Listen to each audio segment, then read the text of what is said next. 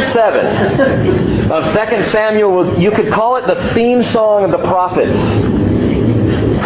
Because in this chapter we come to a new covenant. It's called the Davidic covenant. The covenant that God will now make with David. And it is stunning and exciting as the Lord promises to build David a house.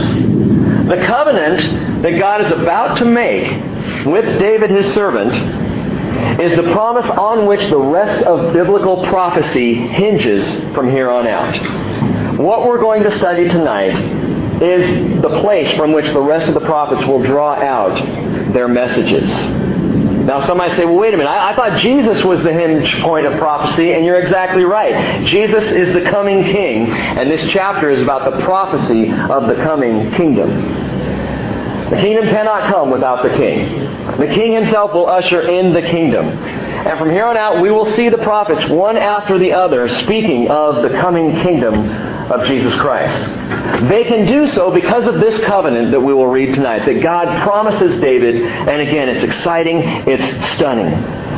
It's been said that it's difficult, if not impossible, to understand the prophets from this point forward without understanding the context of the Davidic covenant. J. Vernon McGee said the following. He said, One of the reasons many people find themselves so hopelessly confused in the study of prophecy is because they don't pay attention to this chapter. 2 Samuel chapter 7 is by far the most significant chapter thus far in the Old Testament. Now, in the New Testament, we're going to see these words. In fact, it begins with these words. Matthew chapter 1, verse 1 begins the record of the genealogy of Jesus, the Anointed One, the Son of David. When Gabriel appeared to Mary, he said in Luke chapter 1, verse 31, Behold, you'll conceive in your womb and bear a son, and you shall name him Jesus. He will be great and will be called the Son of the Most High. And the Lord God will give him the throne of his father, David. Peter's famous sermon on the inauguration day of the church, when everything began, when those 3,000 people were saved, the sermon that caught their attention references 2 Samuel chapter 7. As Peter said in Acts chapter 2 verse 30, David was a prophet and knew that God had sworn to him with an oath to seat one of his descendants on the throne. He looked ahead and spoke of the resurrection of Christ. And indeed, in the Psalms of David, we see that. Psalm 22, David talking about the crucifixion of Jesus in explicit terms.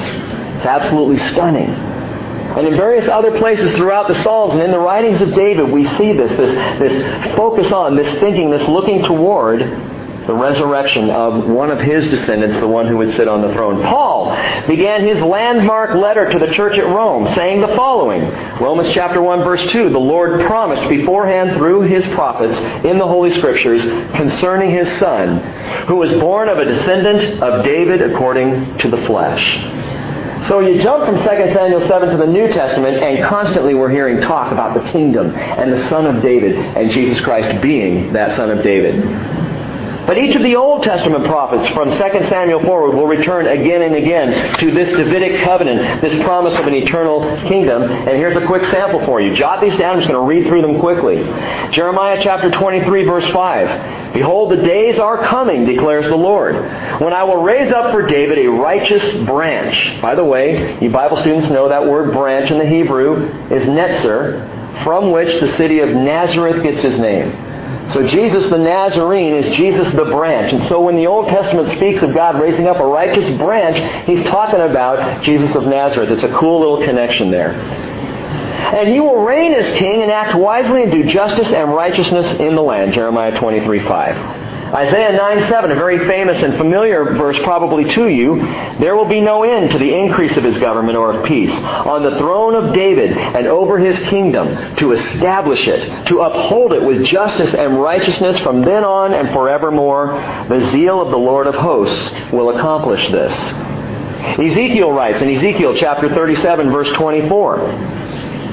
He says, My servant David will be king over them, and they will all have one shepherd, and they will walk in my ordinances and keep my statutes and observe them. They will live on the land that I gave to Jacob my servant, in which your fathers died. And they will live on it, they and their sons and their sons' sons forever. And listen, David my servant will be their prince forever. And there's some Bible commentators, and I would agree with them, that believe that at the resurrection, that David is going to be resurrected and will serve sort of as vice president, if you will, a prince under the lordship and authority of Jesus Christ. Ezekiel writes in verse 26 of Ezekiel 37, I will make a covenant of peace with them. It will be an everlasting covenant with them. Then I will place them, multiply them, and will set my sanctuary in their midst forever. My dwelling place also will be with them, and I will be their God, and they will be my people. And the nations will know that I am the Lord who sanctifies Israel when my sanctuary is in their midst forever. Daniel the prophet, Daniel chapter 2, verse 44. It tells us that in the days of those kings, the God of heaven will set up a kingdom which will never be destroyed. Have we seen the kingdom of Israel destroyed in history? Yes. This is not talking about the past, it is talking about the future. That kingdom will not be left for another people. It will crush and put an end to all these kingdoms, speaking of the kingdoms of the earth. But it will itself endure forever. And the Hebrew word forever is literally translated forever. Right, good. Yeah. Obadiah chapter 1, verse 21. Obadiah, actually, there's only one chapter in Obadiah, but the 21st verse in that letter says, or that, that book, the deliverers will ascend Mount Zion to judge the mountain of Esau, and the kingdom will be the Lord's. Micah chapter 4, verse 8, As for you, tower of the flock, hill of the daughter of Zion, to you it will come. Even the former dominion will come, the kingdom of the daughter of Jerusalem. And so 2 Samuel, tonight as we get into it, is the theme song of the prophets because it's the promise of both the coming king and the coming kingdom. Let's check it out. Chapter 7, verse 1. It came about when the king lived in his house and the Lord had given him rest on every side from all his enemies that the king, this is David, said to Nathan the prophet, See now, I dwell in a house of cedar, but the ark of God dwells within tent curtains. And Nathan said to the king, Go, do all that is in your mind, for the Lord is with you. Our study begins tonight with David apparently at rest. He has put down the enemies of Israel for the first time in his life, at least since he was a shepherd on the hills of Bethlehem. At least in, since those pastoral days when he sat around with the sheep and wrote the 23rd Psalm and, and laid back under the stars at night and wrote the 8th Psalm, since those days, David has not known rest. He has been a warrior, a fighter. He has known nothing but strife and turmoil, but now he's in his palace. And apparently it was a lavish and opulent palace, a beautiful palace of stone and cedar. And he's resting there, and there's peace and quiet and calm all around. 2 Samuel chapter 5 verse 11 tells us that Hiram king of Tyre had sent messengers to David with cedar trees and carpenters and stone masons and they built a house for David. So he's resting in this very, very nice home. Josephus, the historian, he tells us that David amassed a substantial fortune to the point that his wealth at this time was in the neighborhood of a billion dollars, which in those times would be incredible.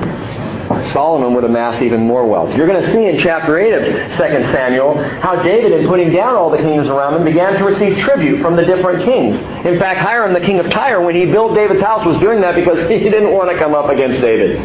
He wanted to be on his side. Look, i am just going to stay up here out of your way, buddy, and I'll send you a house. How's that sound? So David is in great shape. The shepherd turned warrior king who had been fighting the past quarter century of his life finally now enters a season of rest. And a couple of things to note here. There are two great, great, great questions to ask.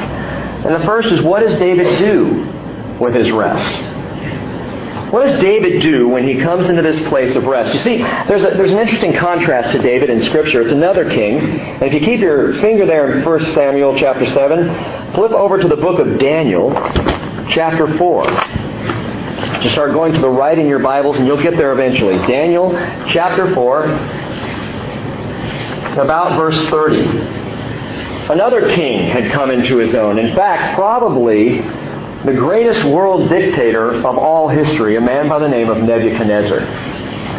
Nebuchadnezzar reigned over, as, as dictator, over the largest kingdom in the history of the world. And so Nebuchadnezzar is there and he's at peace, and he's relaxed, very similar to David. He's in a season of rest. In verse 30 of Daniel chapter 4, it says, The king reflected and said, Is this not Babylon the Great, which I myself have built as a royal residence by the might of my power, for the glory of my majesty?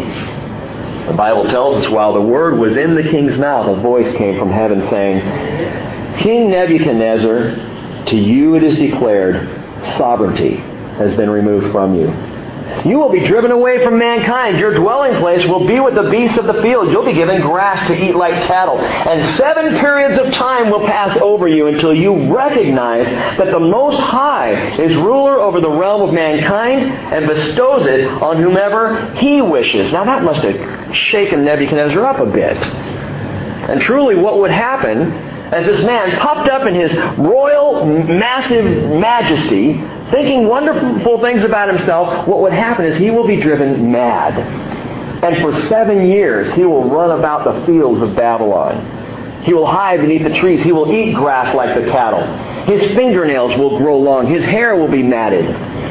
He'll be an absolute crazed mess for seven years until he is able to recognize that God is the majesty and the glory belongs only to God the Father. Verse 34 tells us, at the end of that period, and this is Nebuchadnezzar writing, and by the way, this section of Scripture in the Bible is written in Chaldean. Most of the ancient scriptures, most of the Hebrew scriptures are in Hebrew. This section here is in Chaldean, written by the hand of Nebuchadnezzar himself. He says at the end of that period, I, Nebuchadnezzar, raised my eyes toward heaven, and my reason returned to me, and I blessed the Most High, and praised and honored him who lives forever. For his dominion is an eternal, an everlasting dominion, and his kingdom endures from generation to generation. All the inhabitants of the earth are accounted as nothing, but he does according to his will in the host of heaven and among the inhabitants of earth. And no one can ward off his hand or say to him, What have you done? Have you ever said to God, What have you done? Well, according to Nebuchadnezzar, you need not say that. Because you don't know what you're saying when you're saying to God, What have you done? At that time, he says, My reason returned to me, and my majesty and splendor were restored to me. For the glory of my kingdom and my counselors and my nobles began seeking me out. So I was reestablished in my sovereignty, and surpassing greatness was added to me. But listen to this. Now, I, Nebuchadnezzar, praise and exalt and honor the King of heaven. For all his works are true, and his ways are just, and he is able to humble those who walk in pride. And it makes you wonder if Nebuchadnezzar himself is not saved.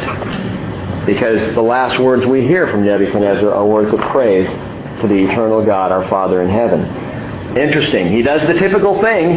Nebuchadnezzar begins to think of his greatness in terms of his wealth. He, he measures himself by his wealth and his, his earthly kingdom. He's in his season of rest and he begins looking around and just thinking what a great thing he'd done and, and how he'd amassed such a fortune for himself. David is completely different. When he comes into his season of rest, he begins thinking more about the Lord. He begins looking at what he has, how he's been blessed. And it fills him with a great desire to bless the Lord. And that is atypical for us, gang. For mankind, we tend to look at our blessings and want more. Whereas David looked at his blessings and wanted to turn it back to his father. Psalm 26, verse 12, David wrote, My foot stands on a level place in the congregations. I shall bless the Lord. And so my question is, in your days of rest, are you like Nebuchadnezzar or are you like David? Do you think about all that you've gotten and think about getting just a little bit more? Or do you think at what the Lord has done for you, how He's blessed you, and think, how can I turn it back? What can I do, Lord, to bless you. What we do in our seasons of rest is a great measure of a man or a woman spiritually. Because it's one thing to come running to the Lord in the midst of crisis. It's another thing to seek the Lord in times of ease when life's going well. When it's going good, when I don't need anything. That's the test, I think, of my spirituality, of my relationship with God what I do in these seasons of rest. The second question, as we look at David here in his season of rest, and he's thinking about turning it back to the Lord, how can I bring blessing to the Lord? Ask this question uh, Who is David with in his rest? Well, he's hanging out with Nathan the prophet. He's hanging out with a godly man, a spiritual brother. He has a good influence around him. Psalm 119.63 says, I am a companion of all those who fear you and of those who keep your precepts. I want to be in the company of lovers of Jesus. Doesn't it do something for you to be around other believers? To talk about Jesus? And yet the opposite impact, what does it do to you to be around people who do not believe in Jesus? Who could care less about God, who really don't want to hear you talking about Him? One builds up, the other tears down. Proverbs 13:20 says, "He who walks with wise men will be wise, but the companion of fools will suffer harm." So, in times of kicking back and seasons of rest and relaxation, what do you do? And who are you with? I hear people sometimes say, "You know, it's been a hard week. I'm going to take Sunday off." And I, I got to tell you honestly, the first thing that pops into my mind is, "Oh, I'm glad God doesn't take Sunday off." Granted, the Lord wants us to have days of rest, and He wants us to have times of peace. And when people say that, I'm going to take Sunday off. I'm going to the beach this Sunday, or I'm going to go be in my shop. Or I'm going to work on my car. I need to have some me time. I, I, you know, so I'm not going to be there this Sunday. Well, just see you later. And, and honestly, gang, and I mean this, I personally believe that that can be fine. That you can be with the Lord while you're washing the car. That you can meet with the Lord on the beach on a Sunday morning. I wouldn't advise it at this time of year. It's a little chilly out there. that you can go work in your shop and meditate and spend time with the Lord. And I would never say that someone's not doing that, but, but, but here's the thing. Isn't it true when we take time off from church that we're often taking time off from God? That the truth is when we get out and away, I'm just going to go for a long drive that a lot of times what happens is our minds drift off into so many other places and we're not really with the Lord. Who are you with in your times of leisure? What do you do? You alone know your heart. But David is looking around his plush palace and he's con- considering the simple and austere tabernacle, that tent of meeting, curtains surrounding the Ark of the Covenant, which he gloriously brought into Jerusalem in chapter 6. We read about that on Sunday. And he begins thinking and says, You know, I've got this beautiful cedar and stone house. And God's ark is dwelling in a tent. I want to build him a house. He gets this in his heart, in his mind. It's a great idea. And he checks it with a solid believer. He goes to Nathan and says, Hey, what do you think about this? My house, God's tent, how about we, what do you think? And Nathan says, Go for it, Dave. Your heart's right there. Obviously, God is with you. God has blessed you. Obviously, this is a good thing. Where your heart is, is a good place right now, David. Psalm 37 verse 4 says, Delight yourself in the Lord. He will give you the desires of your heart. Commit your way to the Lord. Trust also in Him, and He will do it. And David's delight at this time is with the Lord. And so Nathan says to him, you're, you're, you're right. Go for it. Do it. All systems are go until God sounds the all stop. Until the Lord says, no. Whoever said I needed a house? Verse 4. In the same night, the word of the Lord came to Nathan, saying, Go and say to my servant David, Thus says the Lord, Are you the one who should build me a house to dwell in? For I have not dwelt in a house since the day I brought up the sons of Israel from Egypt, even to this day. But I have been moving about in a tent, even a tabernacle Wherever I have gone with all the sons of Israel, did I speak a word with one of the tribes of Israel which I commanded to shepherd my people Israel, saying, Why have you not built me a house of cedar? Indeed, I went back and just did a quick study. Now, I could have missed something, but I don't think I did. I went back and studied through this week to find, is there anywhere before this moment where God said, Build me a temple? And there's not. David has the idea for the first time. It comes up. I want to build the Lord a house. His intention was good. It came from right motives. He had talked to a godly brother about it. It just wasn't what the Lord wanted him to do. That ever happened to you? Ever find yourself in that place where you make a great plan for the Lord? You're going to bless Him because you just know that this ministry is what He's called you to. And you start trying to go down that road, and every door slams in your face until you stop and say, Lord, my whole life has been prepared for this ministry. And the Lord's saying, No, it hasn't. Well, yes, it has, Lord. No, it really hasn't. Yeah, it has. I've been here living my life. I know what's best for me. I want to do this for you, Lord. It's funny what, what is important for me, how I can rephrase that to this is for you, Lord.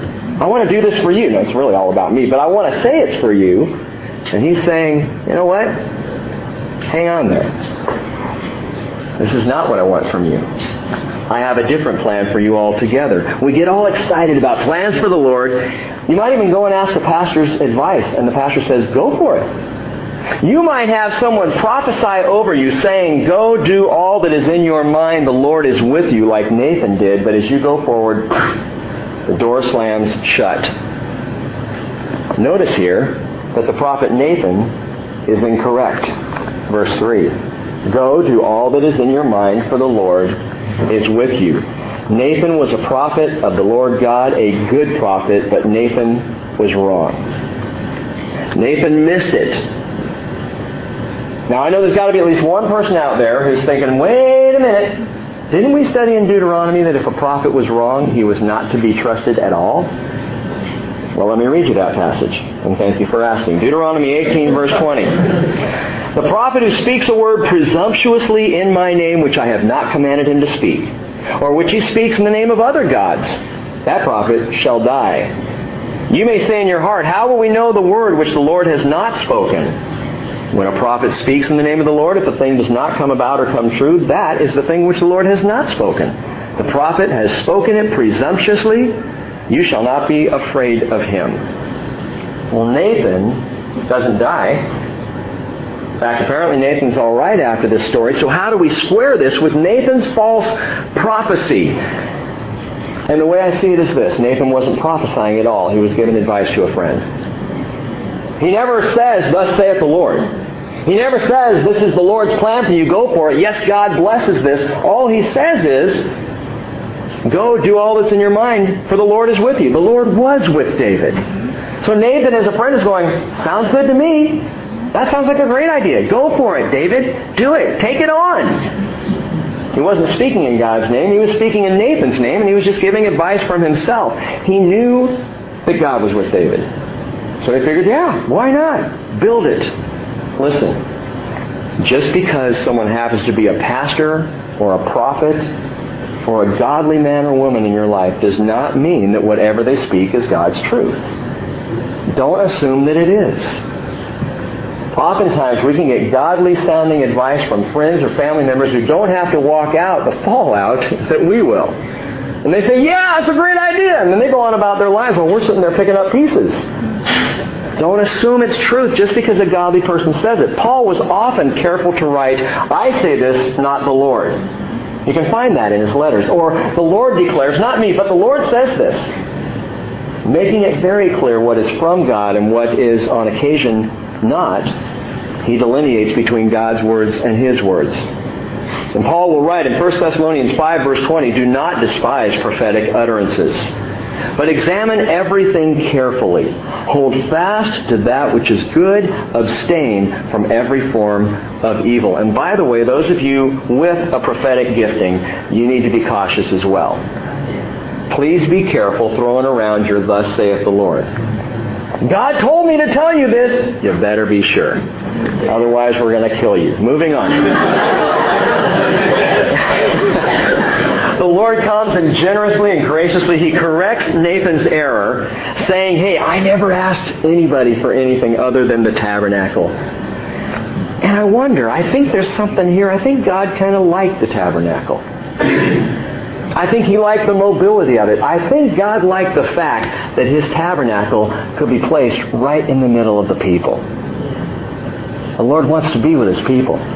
And the great thing about the journey of Israel was the Lord was able to move the tabernacle to wherever the people were and sit right in the middle. You know, they camped out around the tabernacle in four different directions, north, south, east, and west. And it was awesome because wherever you were in Israel, when you walked out of the entrance of your tent in the morning, you could look toward the tabernacle. You could see the light, the fire in the sky, or, or the cloud by day, and know the Lord was with you. And I think God really liked that.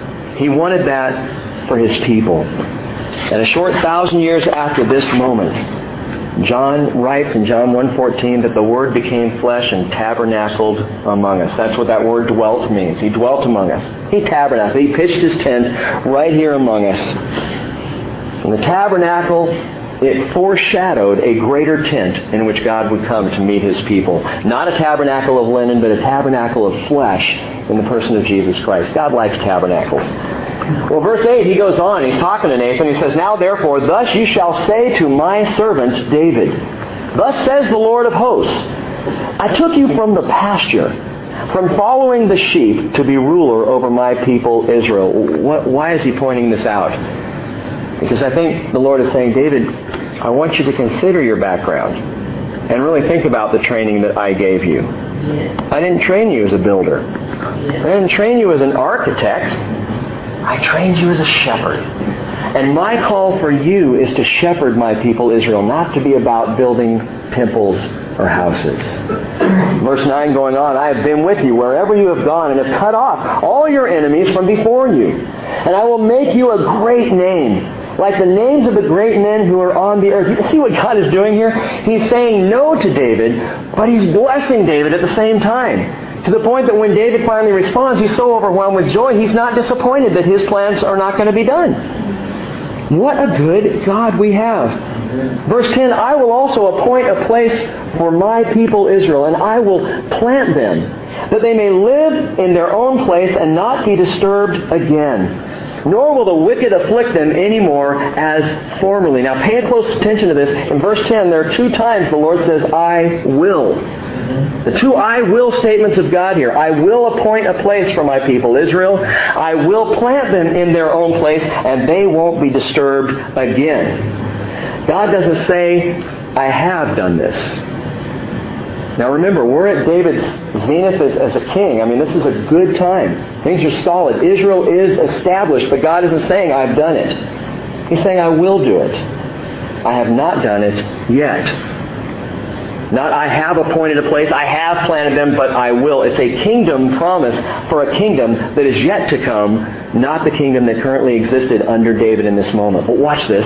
Verse 11, he says, Even from the day that I commanded judges to be over my people Israel, and I will give you rest from all your enemies. The Lord declares to you that the Lord will make a house for you. Hmm. You wanted to make me a house, David? That's great. I appreciate your heart. It's not what I've called you to, but I'll tell you what I am going to do.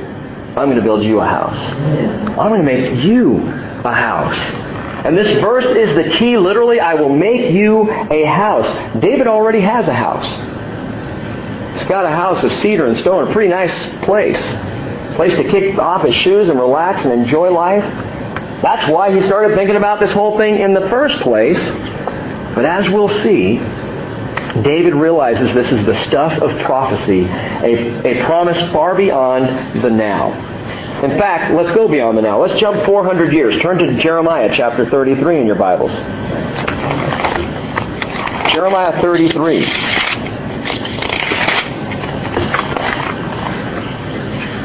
The Lord in this chapter, Jeremiah 33, will reconfirm the Davidic covenant that Nathan brought to David in the first place. Now Jeremiah is going to speak it again as the Lord brings it through Jeremiah. Jeremiah chapter 33, verse 14. Let me just read through this. Behold, days are coming, declares the Lord. Days are coming. Okay, remember, 400 years after the first time the Davidic covenant is spoken, days are coming, says the Lord when I will fulfill the good word which I have spoken concerning the house of Israel and the house of Judah. In those days and at that time I will cause a righteous branch, Netzer, Nazarene, I will cause a righteous branch of David to spring forth. He shall execute justice and righteousness on the earth. In those days Judah will be saved, and Jerusalem will dwell in safety, and this is the name by which he, by which he will be called. The Lord is our righteousness. For thus says the Lord, David shall never lack a man to sit on the throne of the house of Israel. And the Levitical priest shall never lack a man before me to offer burnt offerings, to burn grain offerings, and to prepare sacrifices continually. The word of the Lord came to Jeremiah, saying, Thus says the Lord, if you can break my covenant for the day and my covenant for the night, so that day and night will not be at their appointed time, well, then my covenant may also be broken with David my servant, so that he will not have a son to reign on his throne, and with the Levitical priests my ministers. As the host of heaven cannot be counted, and the sand of the sea cannot be measured, so I will multiply the descendants of David my servant and the Levites who minister to me.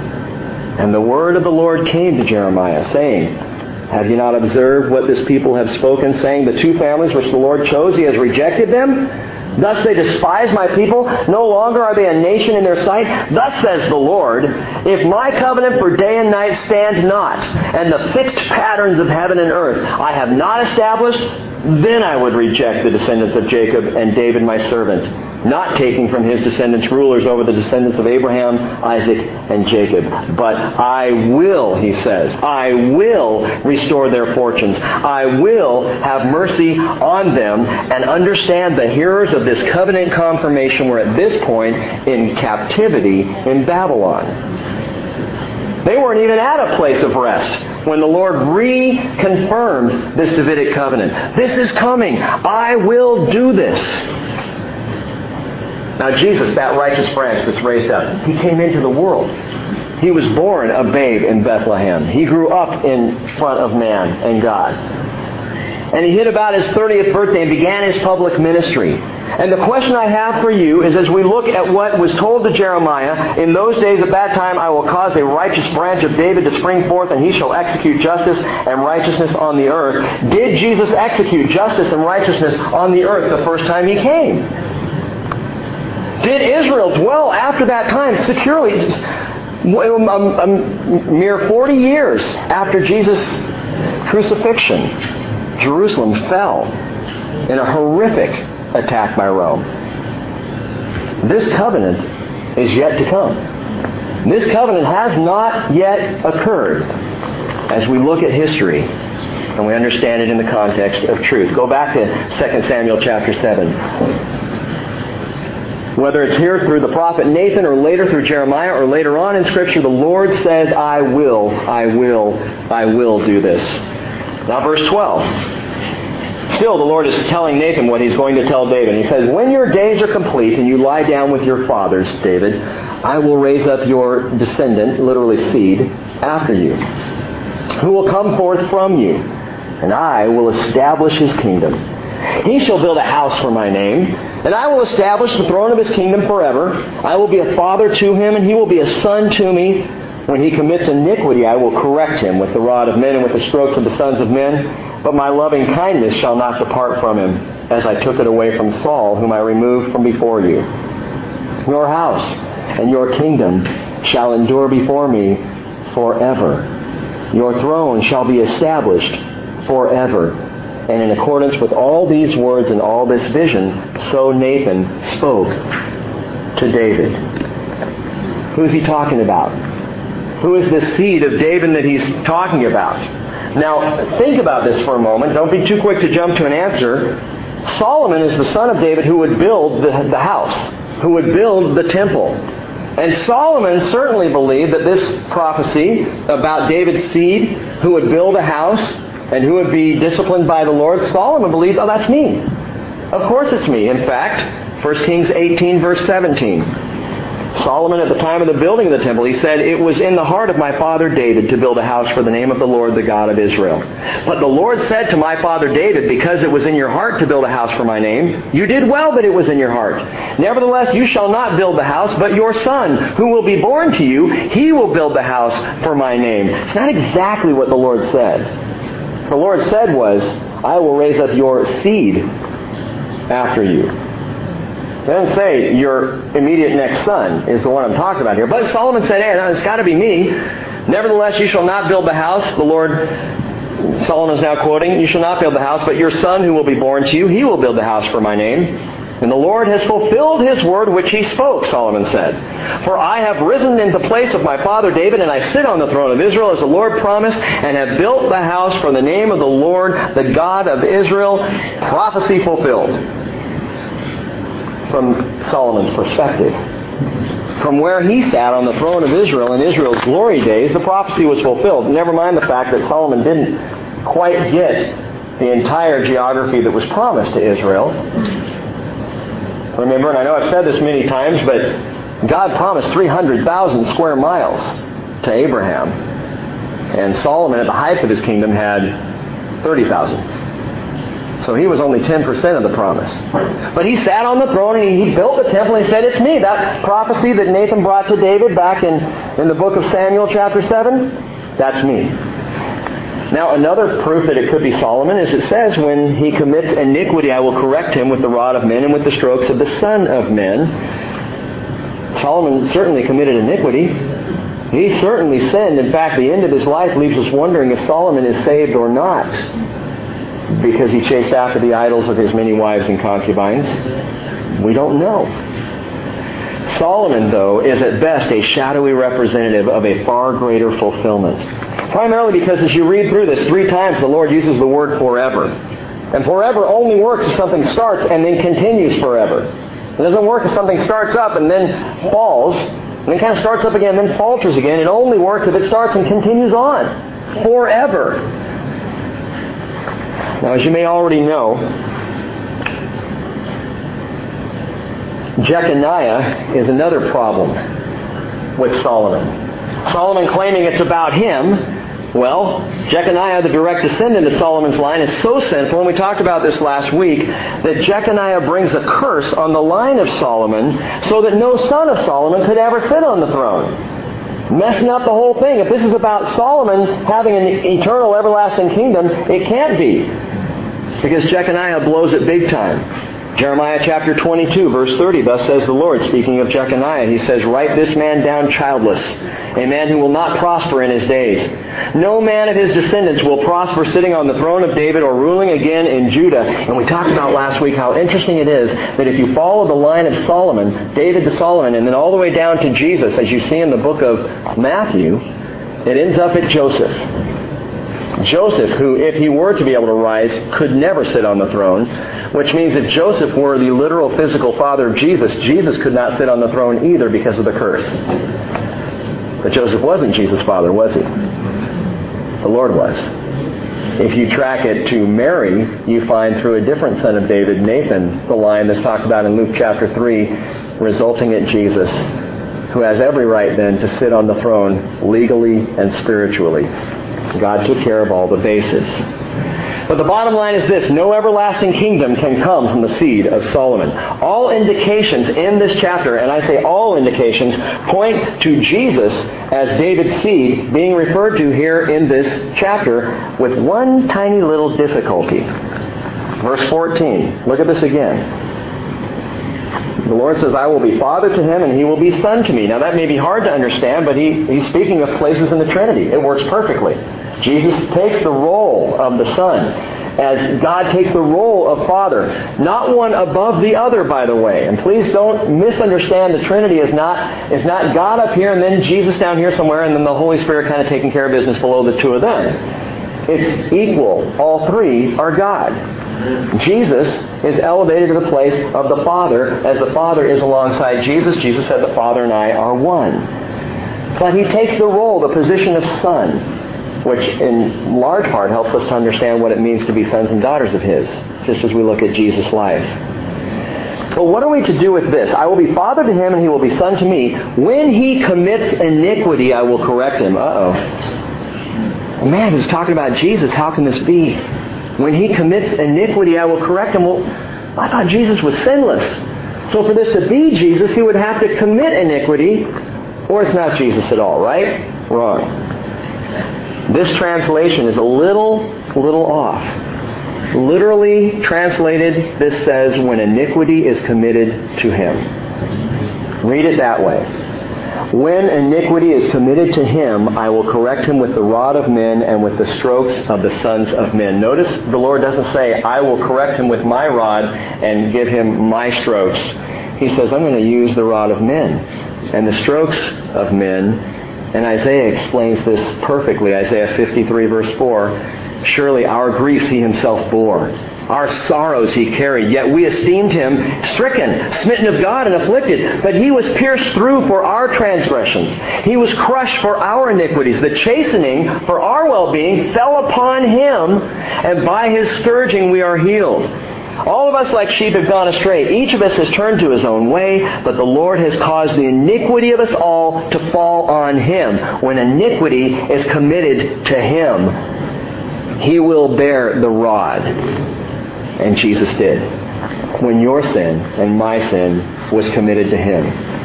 He was sinless. He was perfect, but he took every ounce of our sin on himself at the cross of Calvary. And there he was corrected, if you will, by the rod of men and the strokes of the Son of Men as they beat him, as they whipped him, as they nailed him, and ultimately as they speared him. And it's no wonder Jesus closes out the entire Bible saying in Revelation 22:16, "I am the root and the descendant of David, the bright morning star." So as we read this, we can understand Solomon at best is a pale representation of the greater than Solomon, the greater than David, King Jesus, who I believe is absolutely being talked about here. Now look at David's response. Nathan now goes to him and shares all these things that the Lord says. I'm going to build you a house, and it's going to be an eternal house and an everlasting kingdom. It's going to go on forever, and someone from your seed is going to sit on the throne. And David, I love this. David the king went in and sat before the Lord.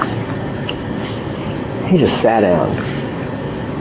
He took a seat there, the tabernacle, and just went, Whoa. I get this picture of, of Mary, Martha's sister, sitting before the Lord and just listening. Just it, it's almost as if King David becomes little shepherd boy David on the hill again, just going, Wow. He sat before the Lord and he said, Who am I, O Lord God? What is my house that you have brought me this far? And yet this was insignificant in your eyes, O Lord, for you have spoken also of the house of your servant concerning the distant future. David gets it. This is prophecy. You took this little idea I had of, of building you a house, this tiny little insignificant thing, and you turned it into an eternal, prophetic, future thing, and you're blowing my mind, Lord. Mm-hmm. He says, and this is the custom of man, O Lord God. What is David saying? My plans for a temporary temple are nothing compared to your plans for a future foundation, a heavenly home. David recognizes the prophecy in the promise. But this last sentence is a little confusing. And I, I, found, by the way, reading especially through the writings of Samuel and Nathan and Gad that we have in 1st and 2nd Samuel, I've noticed every now and then a sentence will come along and we kind of go? Huh? Can't trip over it because it's a little awkward and we don't understand what it means. And this is one of those. End of verse 19. And this is the custom of man, O Lord God. What? What are you talking about, Dave? Well, first of all, the word custom there is literally law. This is the law of man, O God. Okay, what are you saying, David? What is the law of man? In this context, and listen close, the law of man is the love that God is showing David. David is recognizing this amazing blessing, this outpouring of God's graciousness and His love, and he's saying, that's the law. That's it right there. Keil and Delitzsch, a couple of uh, German commentators from the 1800s, wrote some great stuff on the Old Testament, and they said this. They said, when the Lord God, in his treatment of poor mortals, follows the rule which he has laid down for the conduct of men one towards another, when he shows himself kind and affectionate, this must fill with adoring amazement those who know themselves and know their God. Still not sure what this law of God is? Matthew 22, verse 35, a lawyer asked Jesus a question, testing him, saying, Teacher, which is the greatest commandment in the law? And he said, You shall love the Lord your God with all your heart, with all your soul, with all your mind. This is the great and foremost commandment. And the second is like it you shall love your neighbor as yourself. On these two commandments depend the whole law and the prophets. And Jesus is speaking truth, obviously, but he draws all the way back to Leviticus 19, verses 17 and 18. Let me read that to you. You shall not hate your fellow countrymen in your heart. You may surely reprove your neighbor, but shall not incur sin because of him.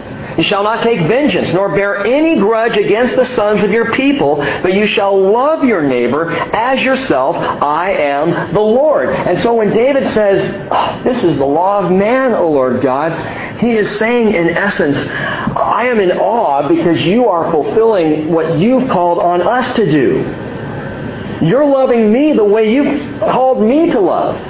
You're being neighbor to me in the way I'm supposed to be neighbor to other people, and it blows David's mind because this is God we're talking about. Now, it shouldn't be surprising to us that God would do good, loving things because we're on this side of the cross. And we understand that God is love incarnate. But in David's day, God was God. Now, David was on to something more than I think anybody else in his generation, and that's that God was a passionate, loving father.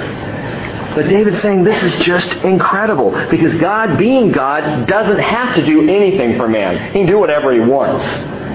And yet, the Lord obeys his own law that we are to love our neighbors as ourselves because God is love.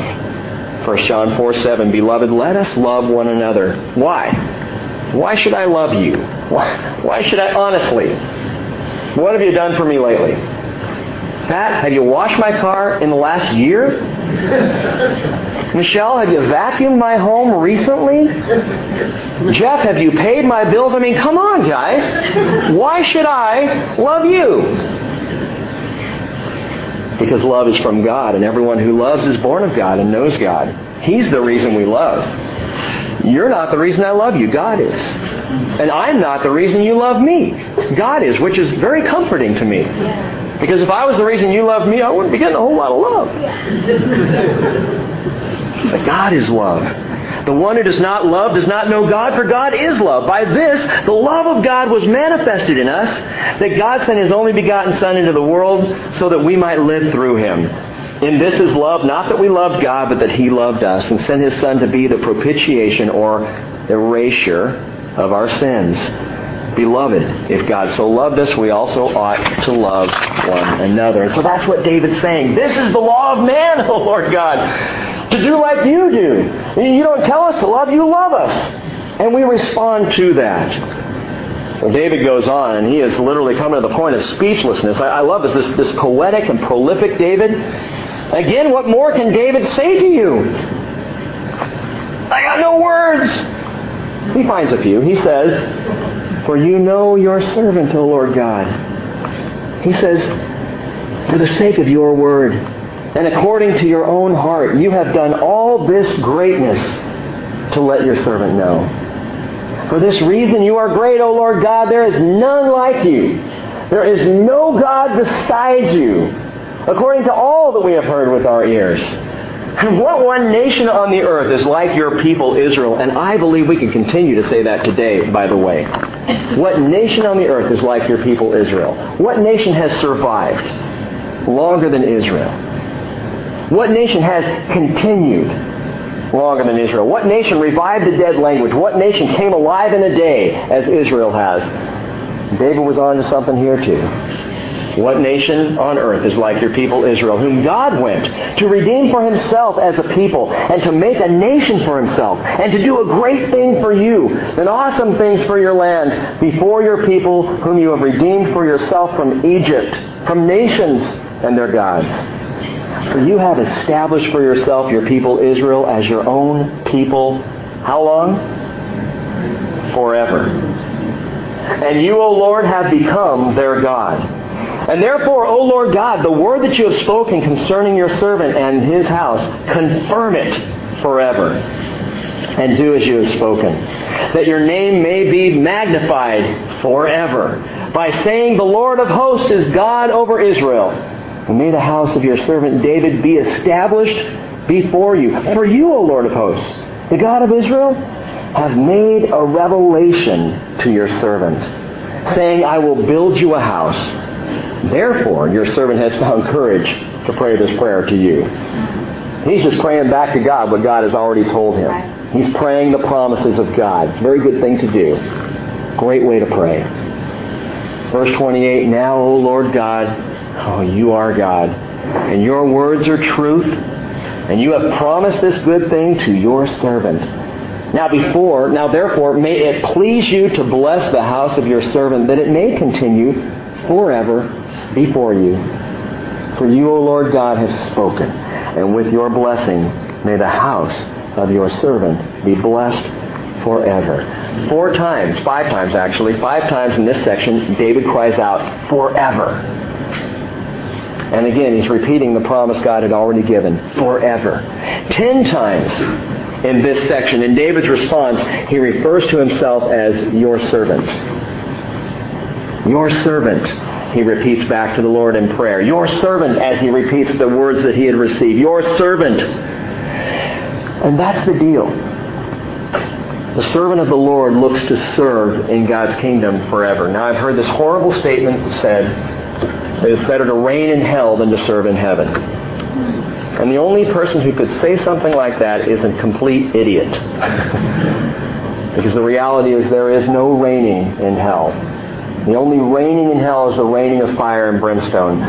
But to serve in heaven, to serve in the courts of the Lord, to be a, a servant of Jesus Christ. I'll tell you what, there's not one of us who has a job of any worth or value that even compares to being a servant of the Lord. And David says it ten times, I am your servant, I am your servant, I am your servant. The servant of the Lord looks forward to serve in the kingdom of the Lord forever. And this is the man after God's own heart. And I want you to hear this closely as we close out. I think this is very practical. In fact, I think it's key to us handling life and dealing with the difficulties that come our way. Rather than mourning the loss of my occasional and temporary plans, I have a choice to rejoice in the promises of a kingdom yet to come. And that's how you do it.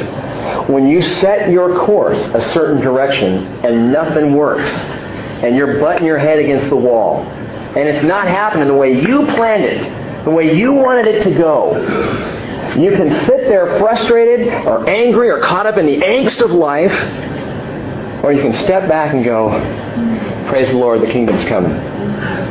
Praise God, I get to serve in the kingdom. And no matter what happens in my life now, the kingdom is coming.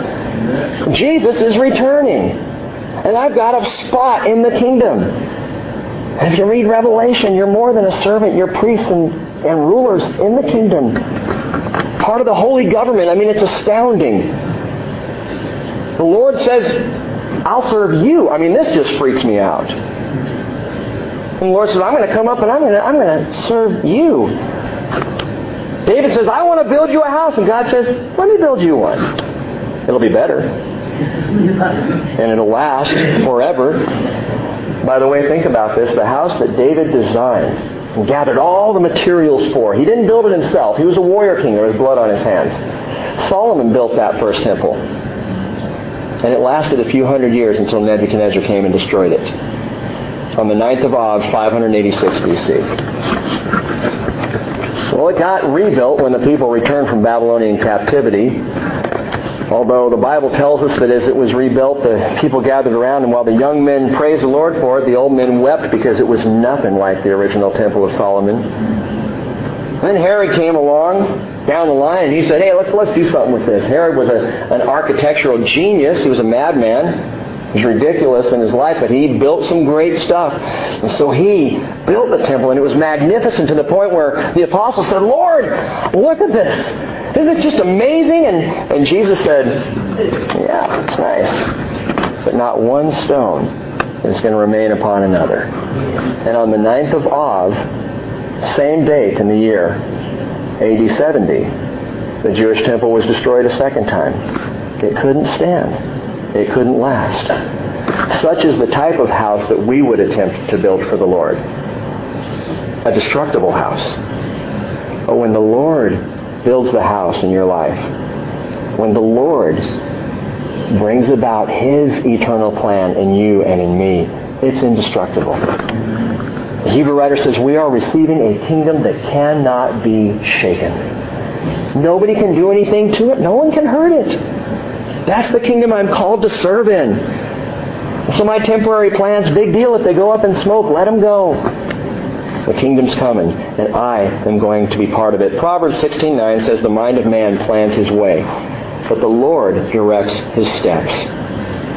And I believe this is the key to, to joyful living, and that's keeping a weather eye to our service in the coming kingdom. Jesus said, "Seek first his kingdom first, and his righteousness, and all these other things, they'll be added to you." I mean, it's so funny to me that the last part of that verse sounds so insignificant. All these other things. I'm not even going to list them because they don't really matter much. But they'll, they'll be added. They'll be taken care of.